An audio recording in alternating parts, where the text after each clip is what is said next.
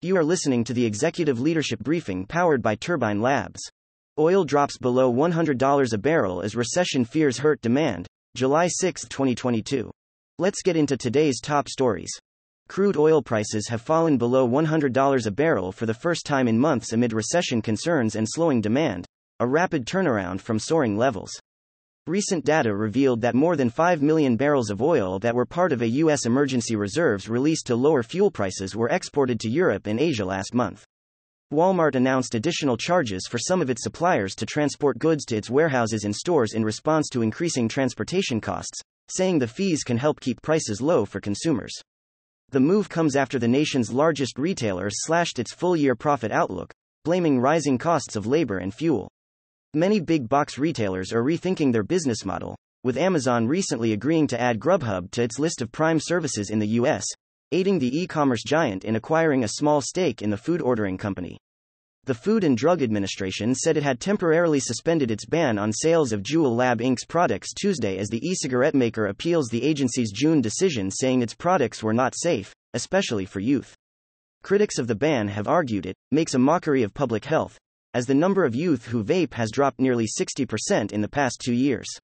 Nearly 90% of youth don't vape and 95% don't vape frequently, according to the latest National Youth Tobacco Survey. Concerns are rising among some unauthorized immigrants in the U.S. as they fear deportation if they cross state lines to obtain care after abortion bans past 15 weeks of pregnancy took effect in Florida and Mississippi Tuesday. The new state bans have worried infertility patients and doctors that it could make it easier to restrict in vitro fertilization. Lobbyists pressuring Congress on telehealth are also pleading to stay away from abortion matters as they fear it could erase wins throughout the sector. After the ruling, companies like Amazon, Disney, and Apple pledged to cover travel costs for employees who live in states where the procedure is now illegal, but now it remains unclear if they will be able to do this legally while protecting employees. Ice cream products from Big Olaf Creamery in Sarasota, Florida have been linked to a multi state listeria outbreak, according to the Centers for Disease Control and Prevention. Numbers last week indicated that nearly two dozen people have been sickened with listeria and one has died.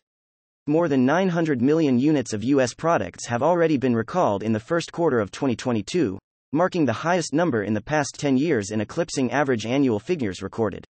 Content facts Turbine Labs has tracked 146,023 media articles and blogs and 70,134 social media posts over the last 24 hours. Questions or feedback? Don't hesitate to reach out to us directly. Hi, I'm Ellie Lundberg, and I curated today's executive leadership briefing powered by Turbine Labs.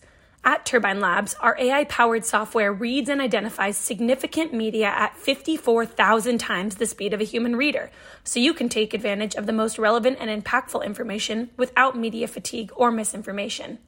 If you enjoyed this daily briefing, I invite you to like, subscribe, and share on social media.